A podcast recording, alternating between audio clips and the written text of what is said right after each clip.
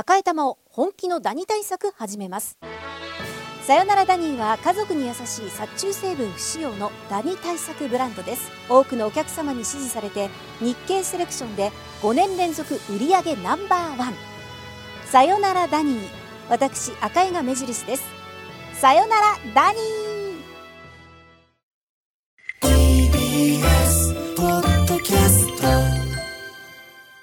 この時間は集英社の提供でお送りします。荻上チキメイン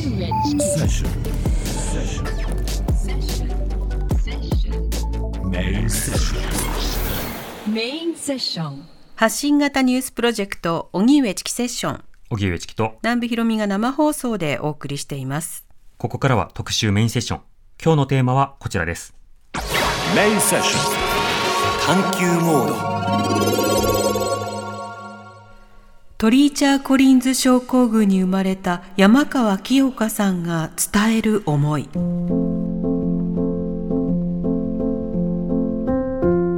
日本人ではおよそ5万人に1人の割合で発症すると言われる先天性の疾患トリーチャー・コリンズ症候群。トリーチャー・コリンズ症候群は骨や下顎耳などがうまく形成されない難病です。日本でも2018年に公開された映画「ワンダー君は太陽」で題材となり注目を集めました。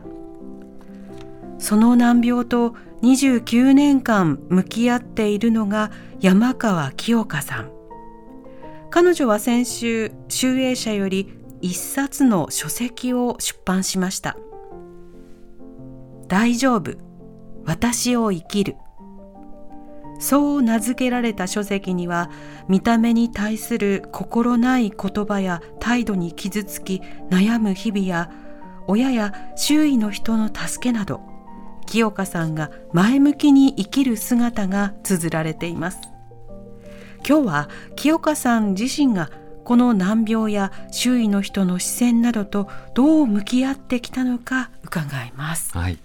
大丈夫私を生きるという書籍の中では山川さんが自身が経験してきたこれまでの人生の中での体験それを書き連ねているという書籍になります。そ、ねはい、その中では人々から向けられる視線眼差し、うん、そうしたものが時に非常に大きな暴力になるんだということが、まあ、説得的に書かれているわけですね。はい、街を歩いていてすれ違う人々から、うん、まあ、高貴な目で向けられたり、あるいはひそひそと話されたりあるいはからかわれたりあるいは二度見されたりあるいはわざわざ戻ってきて顔を覗き込まれたりそうした見た目などに対する様々な攻撃、あるいはま部別的な目線というものを感じて、非常にこう苦しいと感じたことも少なくないということが書かれています。うんはい、一方で、あの自分を支えてくれる家族や、はい、そして学校の友人など、うん、いろいろなそのコミュニティでの人間関係がいかに重要だったのかということも書かれているんですね。このトリーチャー・コリンズ症候群というのは先ほどあったように1万人から5万人に1人が発症すると言われている先天性つまり生まれながらの障害、はい、病気ということになります。で典型的な症状としては頬であるとか顎であるとか目の下などの、まあ、骨が変形していたりあるいは欠けていたりということからあの一般的なその頭蓋骨えー、顔面の骨のいくつかが、えー、形が変わっているということもあって、うん、そうしたことからその見た目においても様々な特徴が現れるということがあるわけですね。この社会では、まあ、いろんなところで、えー、見た目に対する語り口というものが本当に当たり前のようにこう流通している状況というのがあります。はい、他人の見た目についてこう判断をしたり語ったり評価をしたりジャッジしたりする。あるいはそうしたようなことをオープンな場でするということが全く問題ないというふうに位置づけられる言葉というのもたくさんあるわけですね。それについてそうした、ま風潮についてちょっと改めるべきではないかということが語られるようにもなってきているわけですけれども、それが具体的な暴力にもなり得るのだというようなことをより深く考えることも必要となってくるのかなと思います。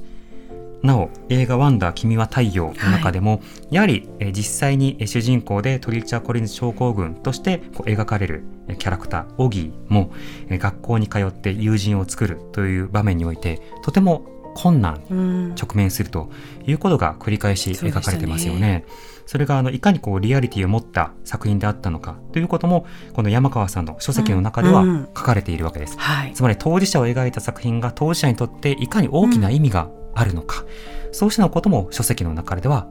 紹介されているんですよね。はい、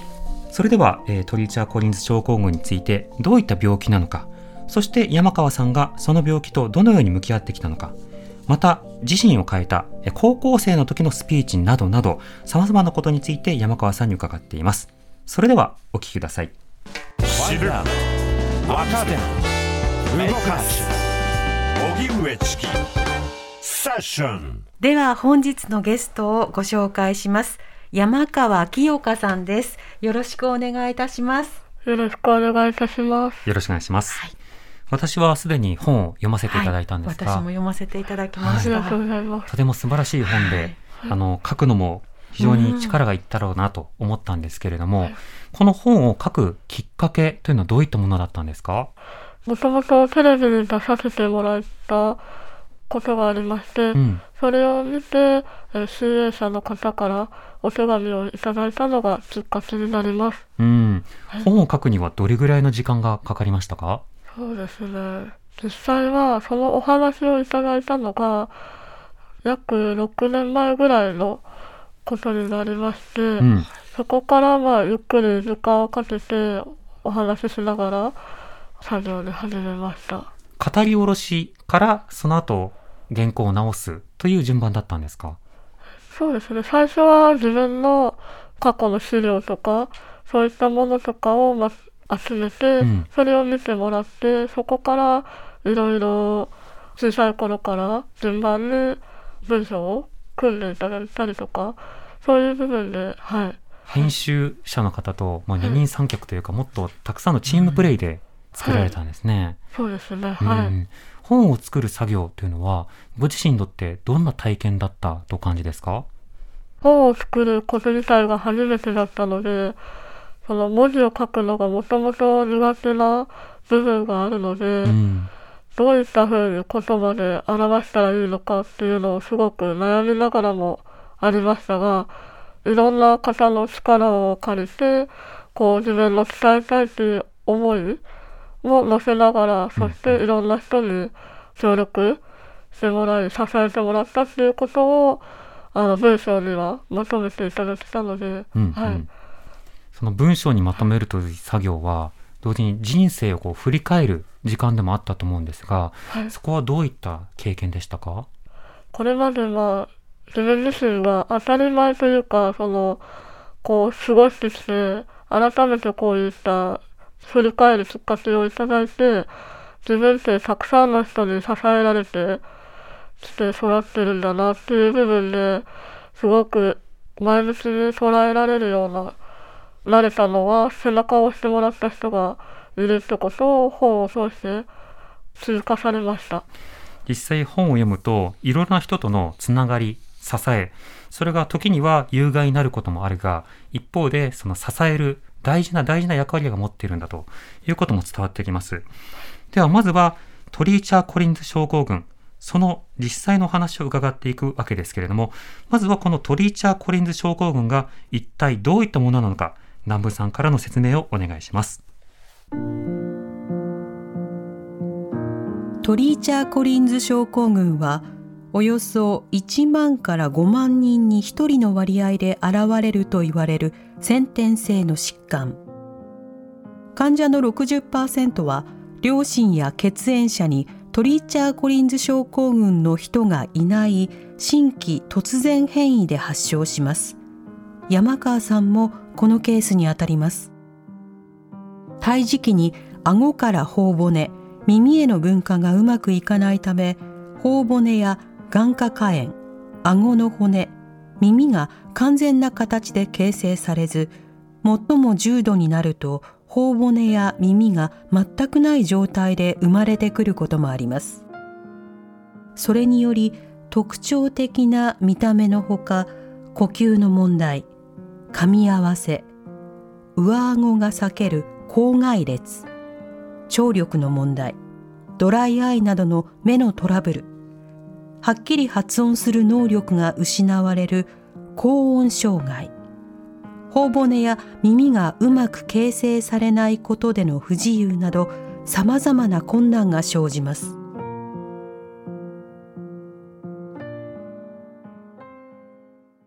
はい、はい、今簡単にトリーチャー・コリンズ症候群その概要について説明をしました、えー、この中でこう発音やそれから耳についても書かれていましたが陽香さんの場合ですと聞こえづらいとか、はい、話しづらいということもあるんでしょうか？はい自分自身あの聴覚障害耳の障害もありますのでどうしてもその聞き取りの部分ではすごく難しいことがあります。はい。うん。発音についてはいかがですか？そうです。そちらも口外列というものがあるので、どうしてもこもってしまう話し方であって、今も話してる、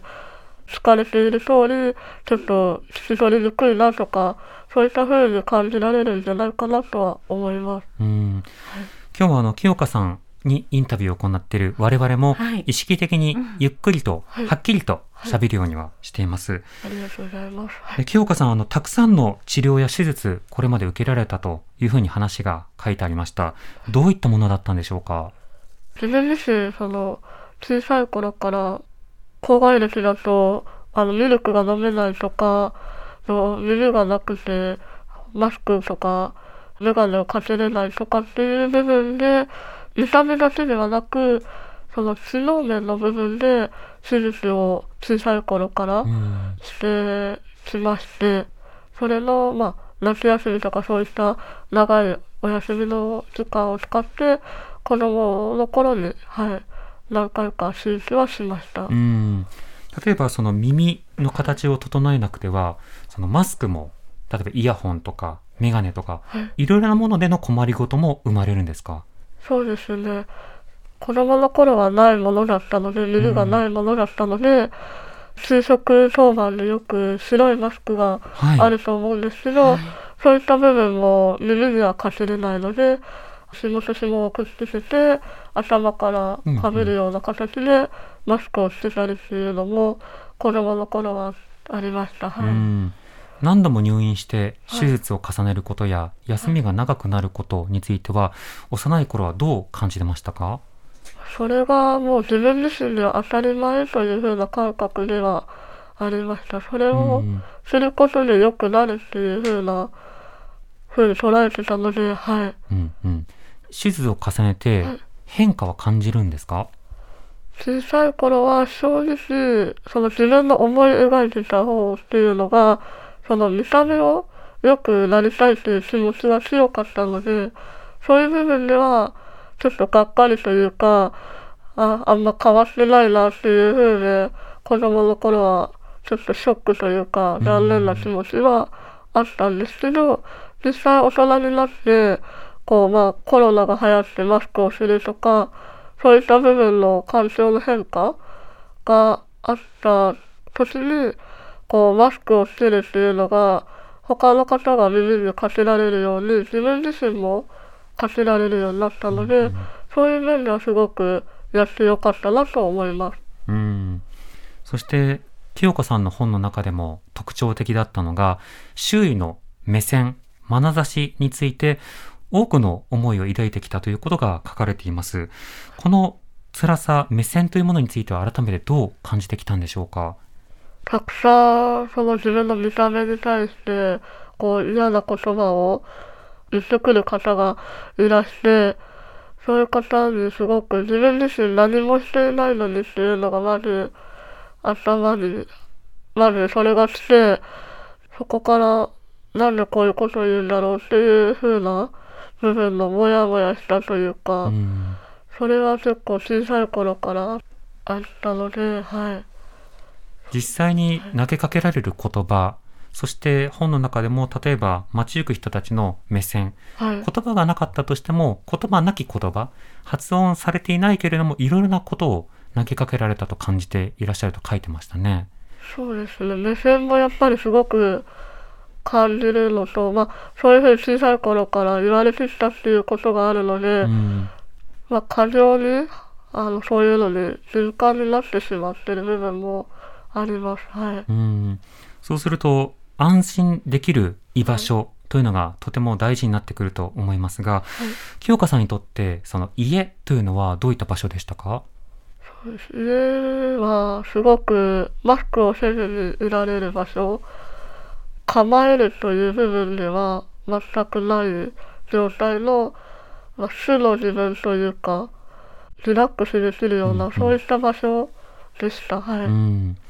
だんだん成長してくると、病院や家だけではなくて、はい、例えば保育園、幼稚園、それから学校に通うようになります。はい、人間関係については子供の頃からどういったことを感じていましたか？子供の頃は、小学生ぐらいまでは、こう友達、初めは嫌なことを言う子とかもいるんですけど、でも時間が経てば一緒に遊んだりとか、そういった風に過ごしてきたので、なんか自分自身も障害がある、見た目の障害があるっていう風な感じをさせられないというか、風に思えないようにだんだんなっていってるところもあったので、子供の頃はまあ嫌なことはあるんですけど、すごく楽しかったっていう思い出はあります。うん。だんだん仲良くなっていって居場所が増えていったと感じたんですか？そうですねはい。うん。まあ、友達と遊んだり、はい、いろんな思い出も作ってきたんですね。はい。うん。と同時に本の中では学年が変わるのが怖いのだと、はい、新学年ですね。が怖いのだと書かれていました、はい、これはどういったことでしょうか？自分自身も相手が入ってくる子たちも初めて顔を合わせるっていうことでその、どうしても自分の顔を見て、びっくりされるというか、そういった風にやっぱり思う方がたくさんいるので、第一印象というか、そういった部分がすごく不安になって、やっぱり実際必ず嫌な思いをするっていう風な、あったので、はい。実際に例えば新入生が入ってくる初めましてという機会が生まれる。そうすると相手も自分も初めてなので、また一から関係を作らなくてはいけない。はい、そうじゃないと安心できないというような体験がたくさんあったんですか？はい。ありました。うん、はい、なるほど。そうした体験の中で、実際の様々な障害や体への影響と、見た目の障害という話をされました。それぞれの様々な影響についても伺いたいんですが、見た目以外の例えば聴力とか、あるいは食事を食べにくいとか、こうした障害というのは生活にどういった影響を与えていましたか？障害の面で自分自身にご飯を食べにくいとか、その耳が聞こえづらいっていう面では、やっぱ小学校だと授業が聞き取りにくかったりとか、うん、えっと、1対1だと相手の様子も伺えるので、あの、話しやすいんですけど、2、3人になってくると、数が増えてくると、どうしても聞こえにくい、相手も聞こえにくいと思いますし、こっち側としても、こう、誰が話してるのかっていうのが分かんなくなってしまうっていう部分では、すごく悩みもありました。うん。はい、聞き分けが難しいという感じですか？そうですね。今はこう、あの静かな場所でお話をさせていただいてるので、うん、聞こえやすく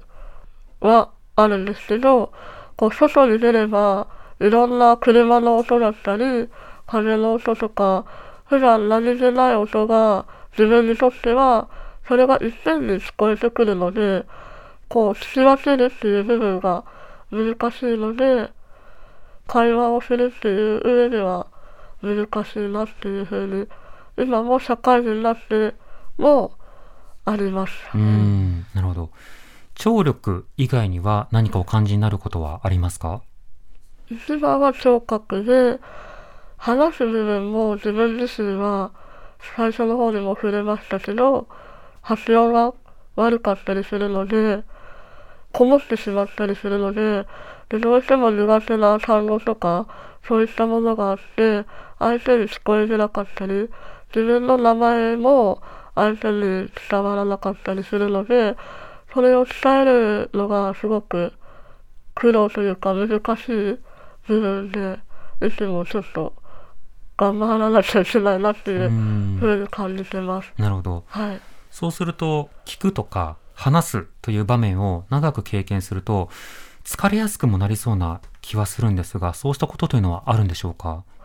もともと話す部分では、その苦手とかはないんですけど、うん、すごく話す分には楽しいし、そういうのは好きだなっていうふうには思うんですけど、どうしてもこう聞き慣れない単語とか言葉が来ると、あれ何言ってたっていうふうなことになって、自分自身がその相手のことを知りたくても、どうしても聞こえなくて、知り尽くせないというか、うんうん、そういう部分もあったりですかね。はい。なるほど。分からなかったな、理解できなかったなと思って、はい、残念になることが多くあるんですか？そうですね。それで相手に、まあ、1回、10回だったら、あの、聞いてもいいかなとは思うんですけど、うん、こう、何回も何回も作ってなると、相手のお時間とかもあって、こちら側としても、ちょっと遠慮してしまう部分も出てきてしまって、うん、ちょっと相手には失礼にはなるんですけど、あなんとなくこんなこと言ってたのかなみたいになってしまう部分はあります。うん、はいそれから見た目の障害という点ですと、実際に嫌な言葉をかけられるだけではなく、出かけることなどについて怖さを抱いたり、不安になってしまう可能性を本に書かれていました。これは改めてどういうことでしょうか？知らない場所に行くっていうことイコール自分にとっては白い目で見られるっていうのがついてくるので、そういったことが自分の中ではすごく勇気のいる部分で、今はもうマスクでつけられてるんですけど、小さい頃とかだとマスクをしてるってこともなかったし、まあコロナになる前だったので、マスクをしてるイコール風邪をひいた人とか花粉症の人っていうイメージだったので、うん、そういう部分でその頃はもう素顔をさらし出すしか方法がなかったので、すごくその時は、買い物をしてても言われる。どこにしても言われる。ご飯を食べるだけでも言われる。っていうのが、もう絶対で、で、自分だけならいいんですけど、家族とか友達とか一緒にいても言われる。っていうことになると、自分以外の人にもこう嫌な思いというか、そういった空気が流れるっていうのを考えると、それもちょっと自分自身では、相手は友達とか家族は何も思ってなくても、せっかく楽しい部分が台無しになるじゃないですけど、うん、そういうふうに感じることが多々ありました。うん、本来は別に思わなくていいのに、罪悪感などを抱いてしまったりしたんですか、はいはい、そうですね。うんマスクをしてると、はい、その、例えば隠れる安心感があると本にも書いてましたが、はい、これだけ暑いとなかなか大変ですよね。そうですね。おそらくコロナがあってマスクをされる方がたくさんいらっしゃると思うんですけど、で夏場もまあ経験されてきたと思うんですけど、うん、その同じように自分自身ももうずっとマスクを外に出るときはマスクをつけてたので、夏場になるともう本当にもうしんどくて、うん、はい。できればマスクしたくないなとは思いますけど、うん、それよりもまあ楽にする方を選んでる自分がいるので、それはちょっとまあ、あれですね、つきものかなとは思います。でも、うん、そのコロナによって、そのいろんなマスクの種類も増えて、夏用のマスクだったりとか、はいこういろんなアイデアが出されてきているので、そういう部分はすごく助かってるなっていうふうに思います。うん。実際に小学校、中学校に入ると、友達やそれから担任の先生など、いろいろな知り合いができてきます。いろんなサポートを受けたということも冒頭に話されてましたけれども、どんなサポートやどんな助けというのがありがたかったんでしょうか？学校に入る前は、親がこういう病気でしても、事前に話してはしてもらってたんですけど、実際授業とか、こう受けるときは前の方でとか、うんうん、あとそういう嫌な思いをしたときに、自分から先生に伝えられるような関係性をすでにあの親がしてくれてたのもあったのと、まあ、自分の通ってるところが地元の幼稚園から小学校とかっていう風な顔見知りの多いところもあったので、うん、強かちゃんはこういう子っていうのを分かってくれてる子がいたっていう部分もとても大きかったです。うん、はい、その周りのお友達と一緒に小学校中学校と成長していけた環境だったんですか、はい、そうですね。はい、うん、場合によってはあの引っ越ししてとか、転校してということもあったりしますが、清香さんの場合は同じ地元で長らく暮らしていらっしゃったんですか、そうですねはい。うん。それで関係性に対する信頼とか、安心感というものがあったんですね。そうですね、はい。で、まあ、将来とか、そのいとことかも、結構、その世代というか、自分の年の子が、同級生が多かったりもあったので、そういう面では、はい、良かったのかなっていうふうに思います。うん。はい。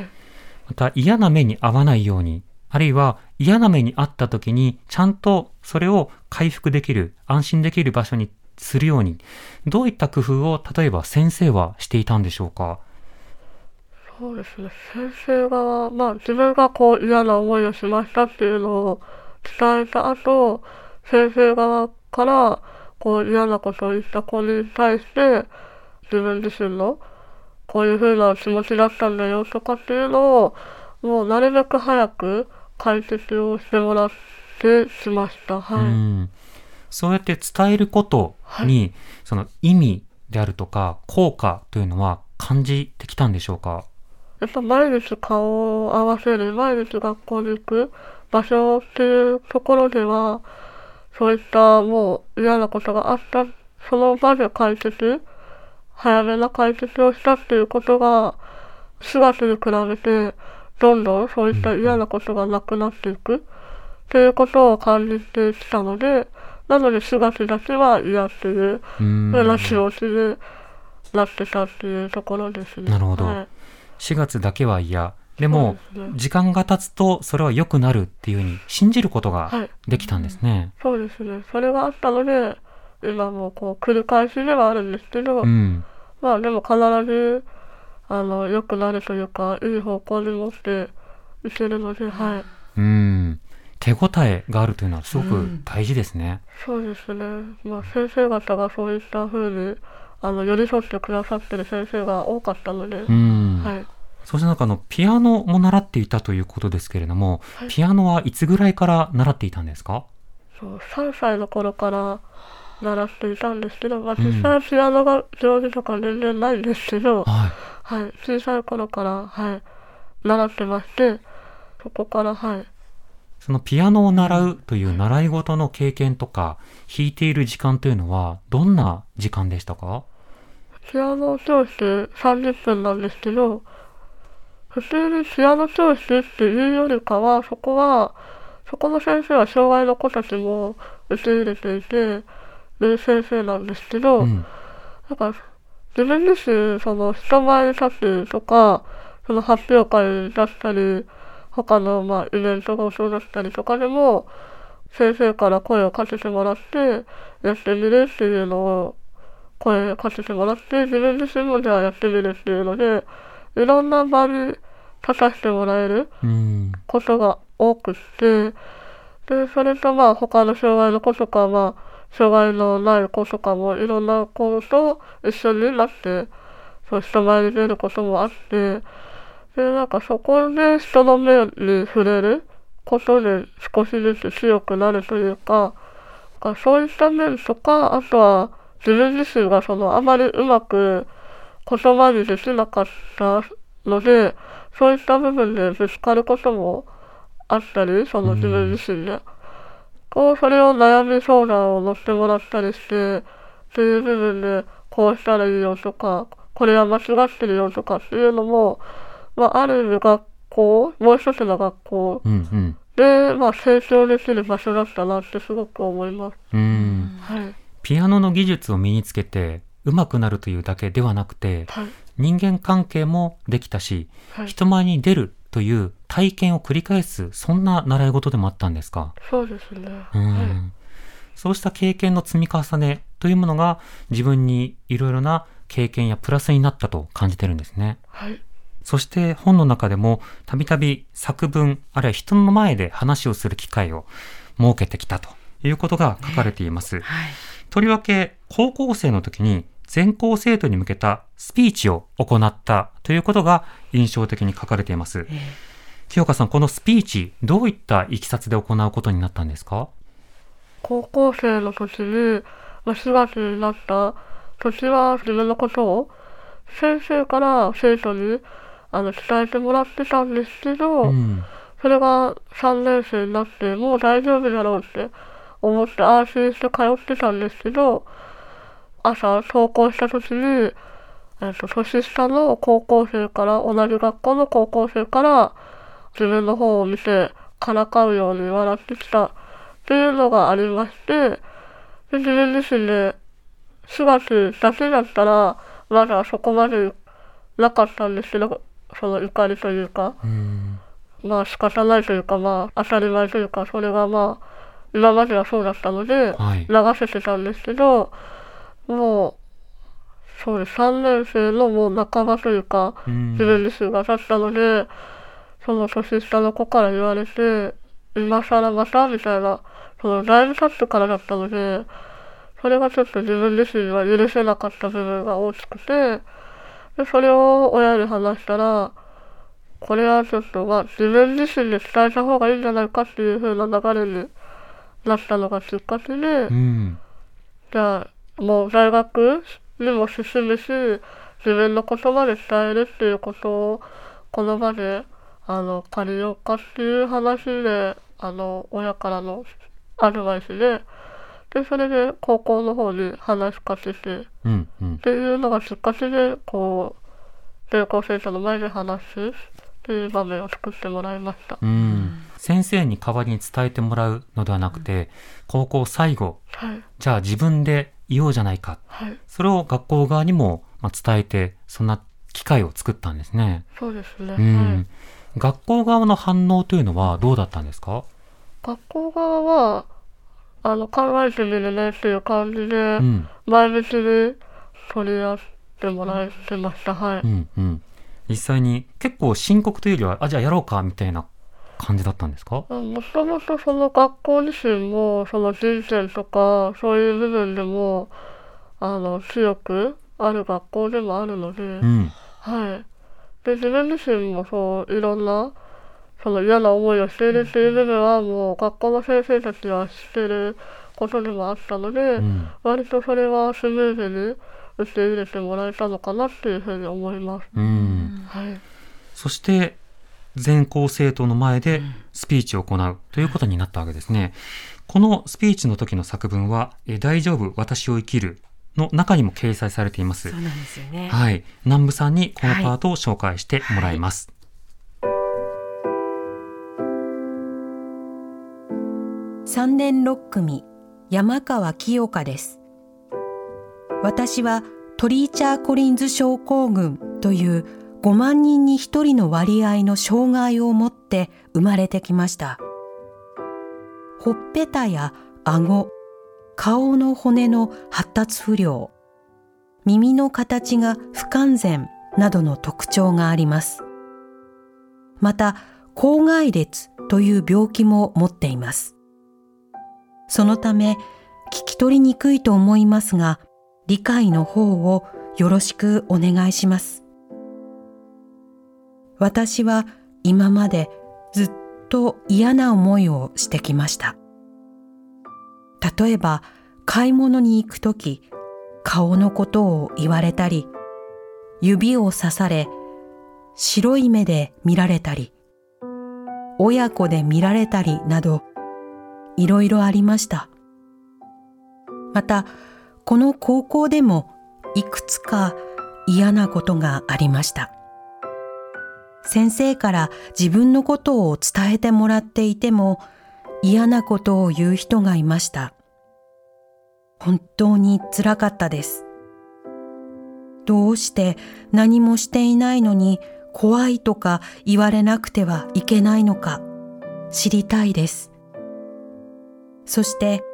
数えきれないほどの手術をしてきて耐えてきているのにといつも思います。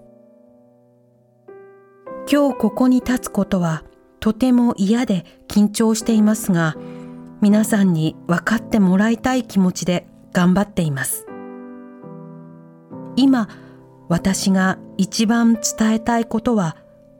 人の傷つく言葉を面白おかしく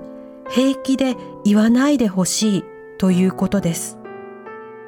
そういう言動は絶対にしないでください。今まで嫌なこともありましたが、中には良いこともありました。それは今までたくさんの人たちに出会ってたくさん助けてもらえたことです。今もピアノの先生が行っている障害の子と接するボランティアでスタッフとして働き地元の保育園のコンサートではピアノやハンドベルを担当したりしています。いつか私の病気を理解してくれる人が増えることを願い前向きに頑張っています。私はこの高校に来て先生に出会いまた6組の仲間に出会い本当に心強く入学してよかったと思っています今日この場で自分のことを皆さんに伝えようと思ったのはこの場に立つことで本当に強くなれる強くなりたいと思ったからですそして大学でも自分の病気のことを伝えていく勇気を持ちたいと思ったからです。私は頑張ってよかったと思える道に進むことができるよう今日話せる機会を作っていただきそして聞いていただきありがとうございました。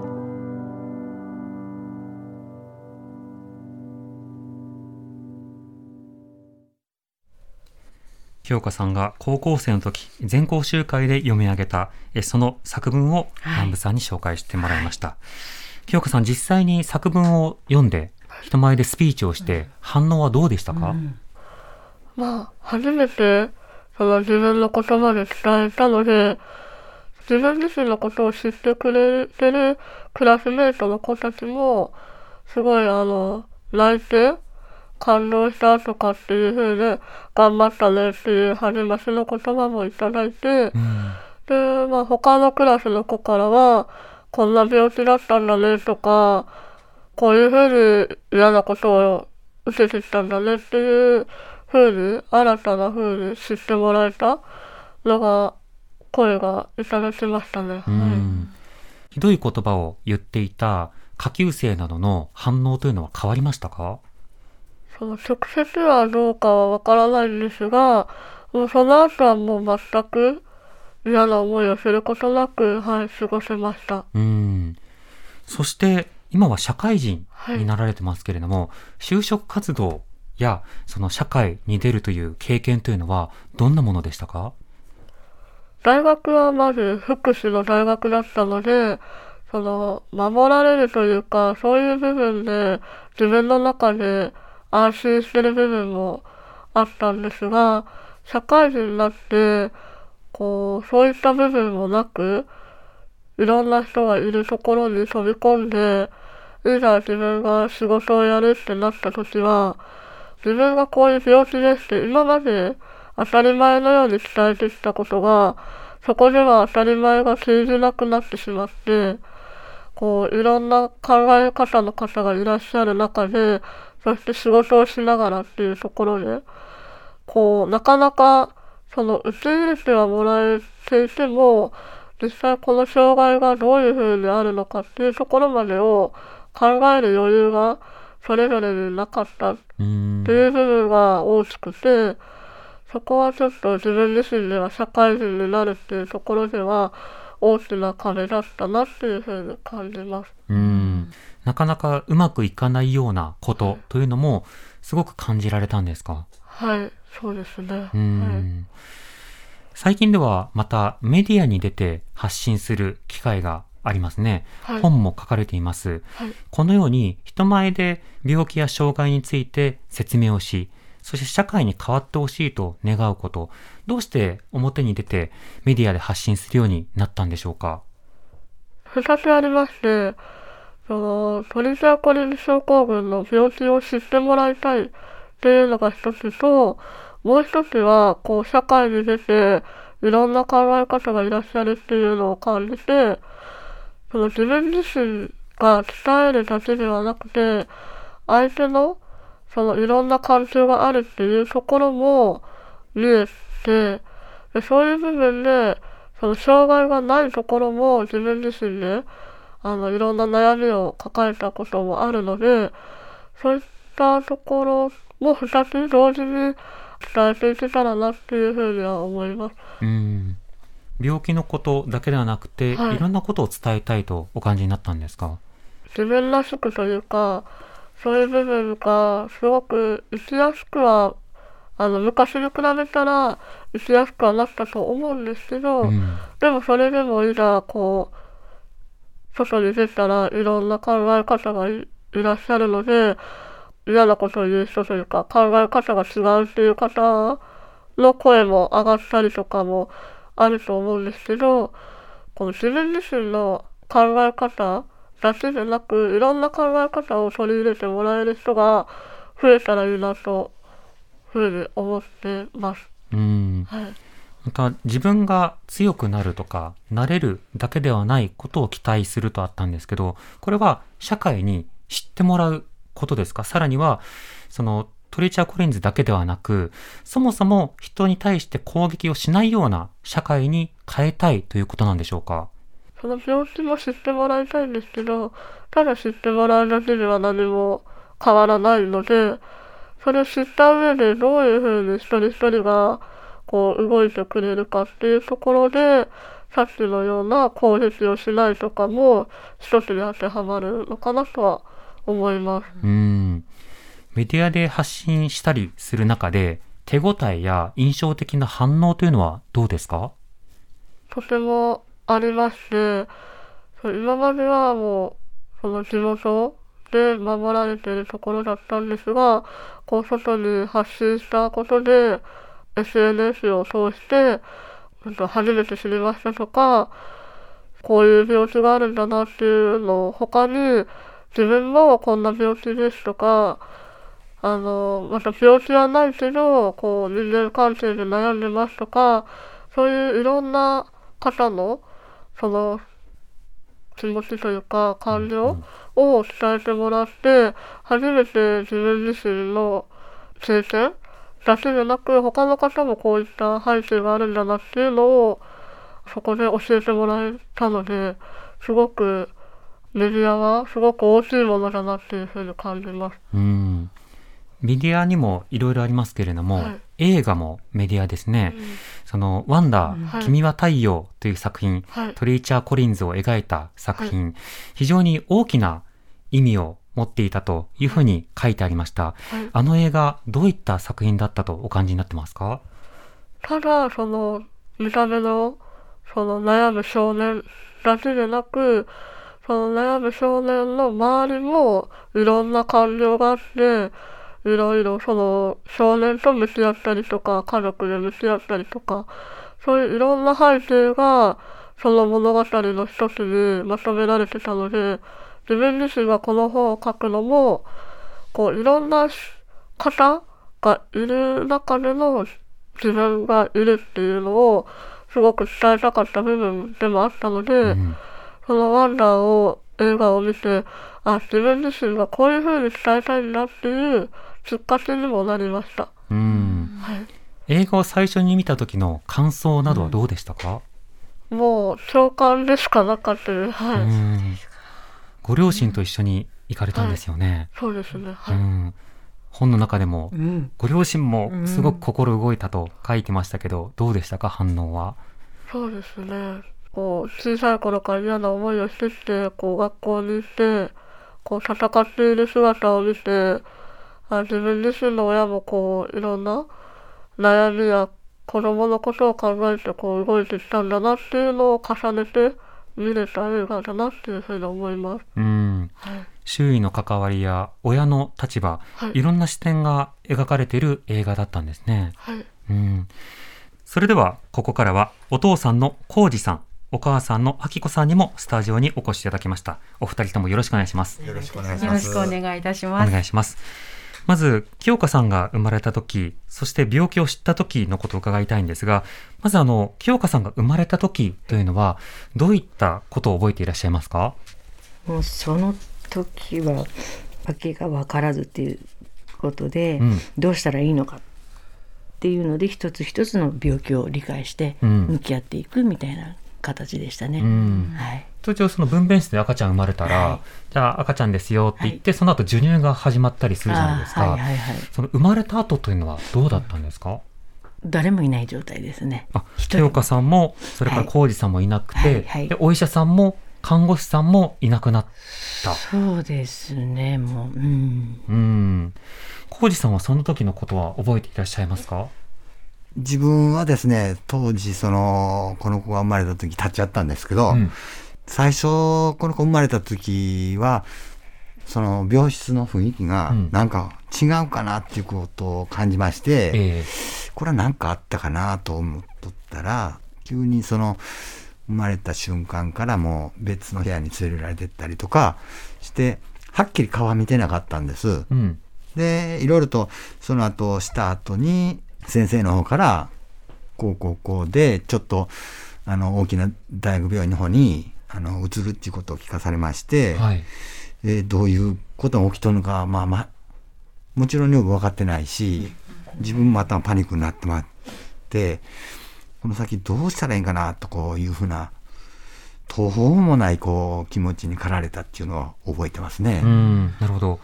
あきこさんはその後、トリーチャー・コリンズという言葉は、いつのタイミングで知らされたんですか？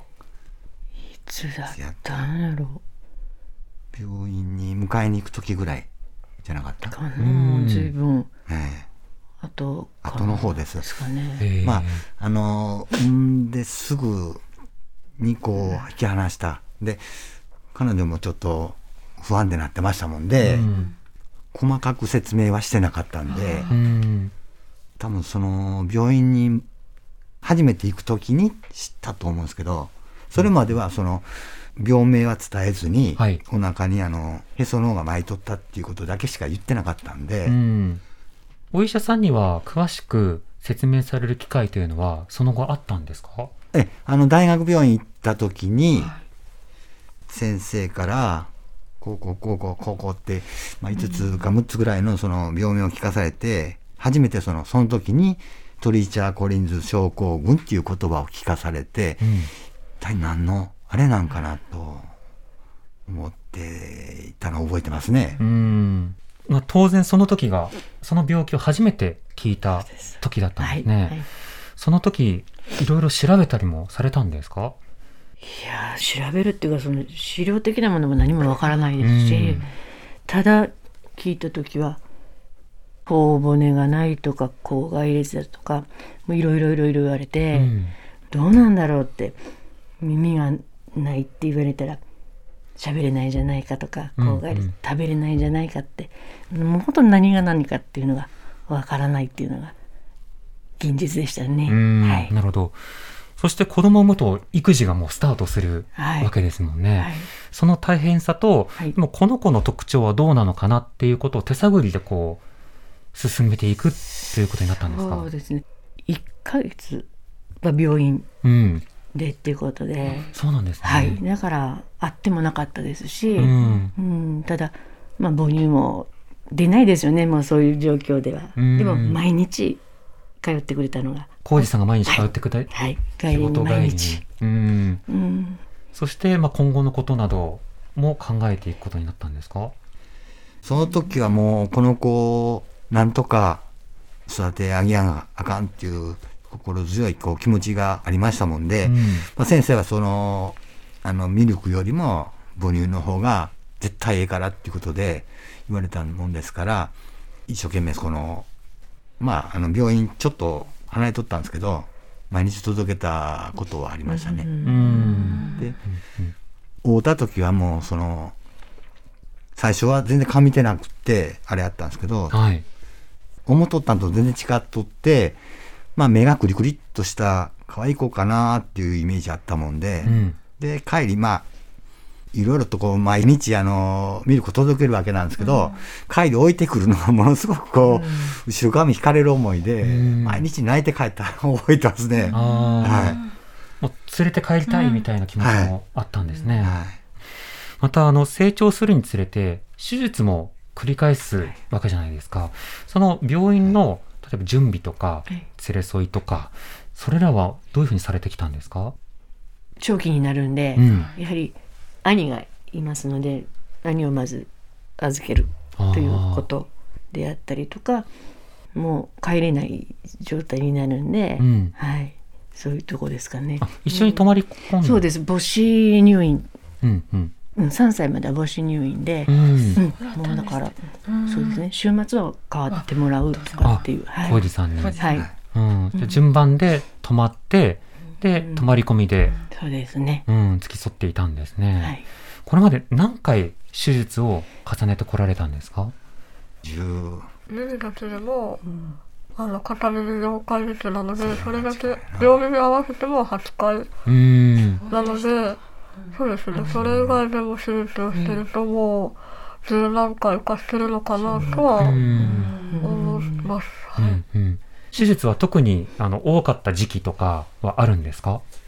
まああの年に1回ぐらいのペースなんですけど、はい、まあ毎年あったような。うん、うん、長期の休みっていうのもありますかね、うんうん、そのために準備されて、対応されて、はい、3歳以降は今度は入院をお一人でするのでお見送ったりとか通ったりとかされてたんですか、はい、うん。また、幼稚園や小学校での生活も始まっていきますよね。あの、浩二さん、明子さん、この学校に通い始めたり、保育園に行くときには、先生にどういった説明をされていたんですか？いじめられるっていうことをもう前提に、うん、もう見た目が違うっていうことをまず伝えて、えー、それはもう出向きました。うん、はい、何度も。はい。先生の反応というのはどうでしたか、やっぱり理解ある先生方で、うん、うん、あのすごい受け入れてくださってっていうところははいありましたけど、うんうん、またご友人とかのご両親とか、あの他の保護者の方々とか、はい、周りの方の反応というのはどうだったんですか？でもそんなに嫌な思いっていうのはなくてですね,、ねあのやっぱ清香を清香として受け入れてくれるっていう周りの人たちだったんで、うん、うん、はありがたかったですけどね。はい、なるほど。浩二さんもどうお感じになりましたか？あの両親まあ兄弟は当然なんですけども地域の人々のその親以上にその何の偏見もない本当に接してくれる地元ぐるみの付き合いっていうんですかね、うんうん、そういう本当にあのええ人ばっかりに恵まれておったっていうのがあれなんですね。うん、はい、うんうん、子供が成長するともちろん家の中でもどう支えるかとかどう育てるかって変わっていくと思いますけど、はい、まあ夜泣きが多い時期からちょっと歩くようになってからとかいろんな変化があると思いますが特に大きな変化を感じたタイミングなどはあるんでしょうか？もともとそのあの耳があれやったってことで、その補聴器を付け出してからの変化はすごかったね。どんな風に？で、まあ最初つけてない頃はその、あーとかうとかいう程度やったんですけど、はいうんうん、で、こっちがあの話しかけても、あんまり反応が薄いっていうんですか、うん、そんな感じやったんですけど、その、補聴器つけてからは喋ってもこう反応がだいぶ良くなってきたっていうのは覚えてますわ。意思疎通というか。そうですね。はい。そういうようなその補聴器など、はい、いろんなものを知りながら育児もされてこられたんですね。補聴器に関しては、全くそういうの分からず、そのままずるずるって言っとったら顔のか喋れやへんなっていうとって、どうしたらええんかなっていうのはあったんですけど、はい、ある先生が補聴器を使った方が絶対喋れるよって言われて、で、その話を聞いて、その補聴器をつけることになって、本当に変わりましたもんで、その先生には本当に感謝です。はい。やっぱりサポートしてくれる人がいるっていうのはそうですね大きいんですね。ありがたいっすわ。うん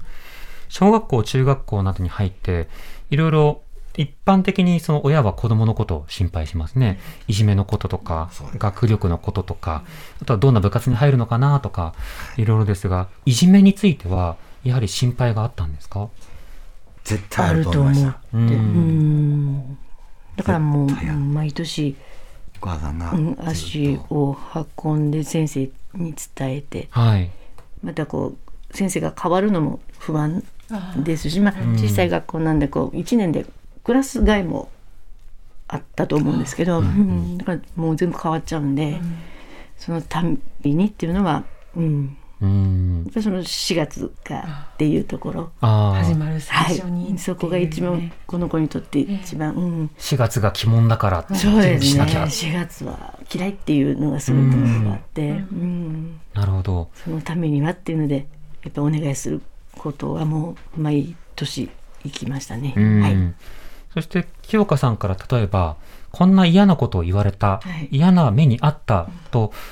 相談されたり報告された時は、はい、どうお感じになったりどう対応されてましたか？もうすぐ分かるんですよね。そういう、うん、あの元気がないとかってなるんで、うん、でその時はもうやっぱり持ち帰ることを本当は知ってほしくなくってその場で言える強さを持って欲しかったんですけど、うん、やはり性格的に言えない。でなんかおかしいなと思うと何かあるわけですよやっぱり、うん、うん、だったらもう自分の口で先生に伝えるっていうことはさせるようにしました。はい、だんだんと初めはもう自分もこう言えなかったりしてたんですけど、うん、だんだんこう会話をすることが増えてきてででこう自分自身もこんなことがあったよとかの流れでこういうことを嫌なことをしたよあったよとかそういうのを会話の中でできるようになってもう今ではもう何でも話してる状態で完成性ではあります。うんうん。はい、ちなみに清香さんから見て親子仲がギクシャクした時期とかはあったんですか？そんななかった。のかなっていうそういうのはなかったんですね。あ浩二さんから見てもなかったですみたいですね。ただその高校の時の発表する時、えー、若干ちょっとあったかなっていう。ああ。ゆえゆわみたいなところ。ゆえゆわん中。ああ、発表するかどうか。自分自身がその人前に出ることが苦手なので、うん、こう自分の言葉で話すっていうのがすごく自分の中では勇気がいることなので、うん、それを簡単にというか、母親が言ってくるのに対して、自分やったことがないのに、うん、こう言ってくることに、すごい自分は、なんか、腹が立つじゃないですけど、えー、無理っていうような言い合いはありました。はい、そんな簡単に言ってくれるなと。そうですね、もう。人前に立つのは自分なんだぞと。そうですよね。うん。清香さんの中に、ね、抵抗がね、うん、お母様に向かうというか。うん。言ってることは正しいんですけど、うん、まあ、できない自分がいるっていうことも知ってほしかったんですけど、うんうん、これを混ぜてもらえずに、こう人前で話すことになったっていう流れではあるんですけど、まあ、結果話してよかったなっていうふうに至ります。うん。はい。あきこさんが特に高校生の時、はい、もうそれやったら自分で作文読んだらっていうふうに言われたんですか？自分で伝えるっていうことをやっぱすごい進めて、うん、うん、もうできるんじゃないかなっていうのもあって、うんうん、でもできないしなよみたいなこのやり取りは確かにあって、はい、それまで4月にはお二人が伝え続けてきたもの、うん、今度は清香さんご自身でっていうバトンを渡すタイミングだったんですね。のかな。そうかそうか。浩二さんはその時は、あのスピーチ白派だったのか、どっちだったまあ、難しいような派だったのか。いやほらやっぱしスピーチしてほしかったけど気持ちを考えるとちょっとね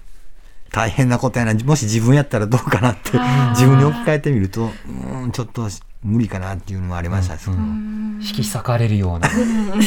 そうですね。感覚だったんですね。でもその後作文書いてスピーチされてっていう時の様子はあのどういうふうにお感じになりましたか？隠れてその時間にあの行きまして、うん、やっぱりその人前で喋るっていうこと多分私だったら本当できないと思うんですよ。できないこと本当にぶつけたっていうのがあるんですけど、でもすごいこう堂々として、うん、多分すごい緊張する中、はい、うん。あの立派でした。うん、あできるじゃないかって。はい。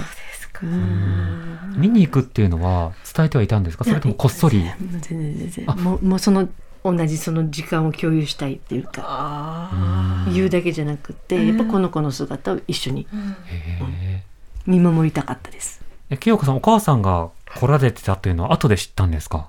話した後にあの自分の席というか場所に戻る時にあ母親がいるっていうのを知って、うん、あ来てくれてたんだっていうので知りました。でもその時に自分もその時話してる時はもう集中して話してたのでその時はなんか緊張もあったんですけどなんか話してると不思議となくなってもう伝えたいっていう気持ちだけがあったので、うんうん、その時はもうなんか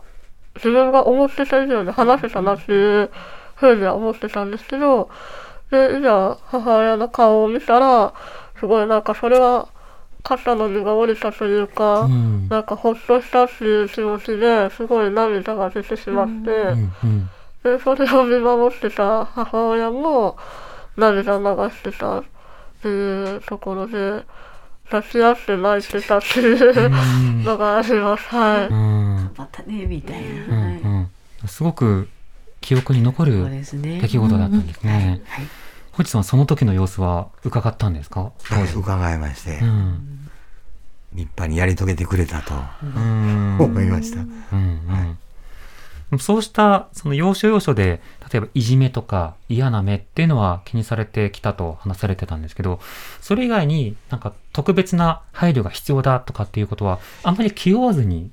育てられてこられたんですか？まあ地域が、うん、同じような年頃の子らもいっぱいおりましたもんで、はい、特にそういう面ではねあのよく助けてもらいましたもんで。うんなるほど。今、清香さんが本などを通じて、その見た目の障害などについて、まあ、馬鹿にするなと。加えて、その病気のことを知ってほしいという活動をされていることは、浩二さん、どうお感じになってますか？こういう病気があるってことを、一人でも多くの人に伝えて、今後そういう方のそのお手本じゃないんですけど、うん、そういうふうになって、こういう生き方もできるんですよと、こう、ああいうのをね、うん、やってもらえればいいかなと思いますね。うん。あきこさんはいかがですか？やはり自分で伝えることの強さっていうんでしょうかね。うん、で鳥茶に限らずですけどでもやっぱり鳥茶の知ってもらってることの少ない病気だと思うんで、うん、やはり頑張って先導するじゃないですけど、はい、伝えていくっていうことをすごく、うん、頑張ってほしいなって思いますけど。はい、またあのトリーチャーの親であるという当事者でもお二人はあるわけですけれども、はい、親であるという経験については例えば何か伝えたいことがあるかあるいは世の中にもっとこうなってほしいなというようなところは終わりですか？生きづらかった分生きやすくっていうか、うん、そういう苦労はしてほしくないなって、これからの子たちとか、親さんたちにも、まあ思いますけど。浩、二、さんはいかがですか？こういう子がおるっていうことをこう知ってもらえるっていうことで、みんなが住みやすいこう世の中になってほしいっていう意味も込めてこうこの子が率先してやってくれるということが本当にみんなに伝わってくれると嬉しいかなとこういうふうに思いますね。うんちなみに、ワンダーを一緒に見に行った時のことって覚えていらっしゃいますか、覚えてます。どうでしたか？まず映画を見に行く前に、絶対見に行くでってこう、そう気合が入っていた母親っていうのが本の中で書かれていましたけれども、あきこさん振り返っていかがですか？そうですね、もう、うん、もう行くのを決めてて、もうでも行ってすぐに、うん、もう最初からもう重なることばかりで、うん、本当にずっと号泣状態で、うん映画終わった時にもう 人前にさらせないみたいなぐらい。目がパンパンもうそうです。そうですもうもうなんか全てが共感する部分、うん、一緒やんっていうのがすごくあって、はい。主人公オギーがこう、ね、成長していく様と、でも自分の世界を持って親からも離れていくような面もあるというところや、友達兄弟同士のねやり取りとかね。何といっても生まれた時からの親のいろんな心配とか想像とか混乱とかも描かれてますよね。さんいかがですか、そうですね。最初は半信半疑で、うん、どこまでちゃんと描かれてるんかなっていう気持ちでまあ行ったんですわ、はい、でどうせ自分は映画で寝てしまうやろなというふうなあれで言ったんですけど何が何がこう共感することばっかりで、うん、もうあ同じやっていうことで本当にね、うん、ええー、かやなと心打たれまして、うん、まああの映画見て今後我々も頑張らなもっと頑張らねえかなっていう気持ちにもなりましたね。うん。どんなところが同じだってお感じになったんですか、友達関係とか、うん、まあ、地域、まあ、よう似とるとこがあって、で中にはちょっとおかしなとこもあったけどもでもやっぱりその地域のあの友達関係な、うん、受ける思いっていうのかな。裏表があるじゃないですけど、うん、そういうなんか、うん、この子が受けた思いっていうのが奥義と重なってるんだろうなっていうとことかっていうのを感じたりはして。友達の子が最初その他の子と一緒になってこうおじを、あの跳ね返すようなところがあったと思うんですけど。そういう部分を見てやっぱその多数の子と合わせてしまう部分はすごく自分自身も共感できるというかそっちの面でも分かるし、その OG の部分のそのいじめないでっていう気持ちもすごく分かる。ところが両方が描かれてて、そのいじめてた子というかその友達の子もいろんな思いの活動の中で戦ってでもそのおじいと一緒に友達になる子を選んでくれてたっていう部分はすごく自分自身もそういう考え方によって、こういろんな友達の関わり方とかもすごくそこでも学びましたね。はい、確かに周りがいじめてたら参加しないととか、断ると自分がとか、そういったいじめる側の不安感なども含めて、いろんな共感があったんですね。はい、うん王子さんとしては、この間、その、テレビなどでトリーチャー・コリンズが何度か取り上げられたりとか、当事者の方が出たりというような状況、あとは映画などで取り上げられるという、こうしたことについては今どう感じになってますか？これからずっと取り上げていただけたらええかなと。で、やっぱり困っとる人たちに一人でも多く知っていただいて、こういう子はこうやって今現在こうしてますよみたいな感じでなっていけば、うん、ねちょっとでも助かるかと。背中を押せるような存在でありたいなっていう自信はあります。うん、で自分自身もこう父親とその母親がこう自分自身をまず受け止めてくれた。そして周りの人もこう親を通して受け止めてくださったっていう、その関係性がまた違う方から見て自分自身の家族を一つの味方の存在であってもらえたらいいのかなとは思います。間違いなくね理解にね、つながってきますもんね。そうですね、うん、メディアを通じてそういった味方の人が増えていくような状況になってほしいなと思いますね。清香さんこれを聞いているリスナーの方にはどんなことを伝えたいですか、そのトリチャーカリル症候群までは知ってくださいっていうことと、まあ、いろんな人がいるっていう中で、まあ、一つの例として受け止めてもらえたらいいなっていうのと、まあ、そういったさっきのようなワンダーでもあるんであったりとか、こう社会人で出ていろんな人がいるっていうお話の中で、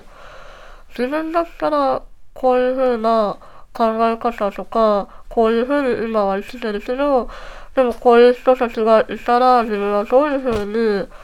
あの、接したらいいのかなとか、もしくは自分がいつかはその、まあ、年を取って、もしかしたら車椅子になったりとか、不便なことが出てくるかもしれないと思うんですけど、そういった時に自分はどういうふうに人に助けを求めていけるのかなとか、そういった面で自分に置き換えてもらいながら考えてもらえたら一番いいのかなっていうふうに思いました。うん、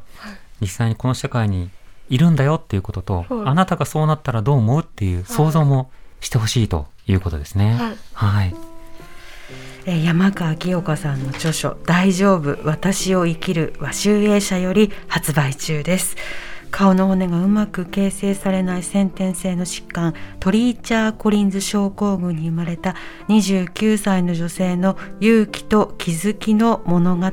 清子さんの言葉を活字でぜひ、読んでいただきたいと思います。えー、今日のゲストは山川清香さんそしてお父様の浩二さんお母様の明子さんにお話を伺いました。皆さんどうもありがとうございました。ありがとうございました。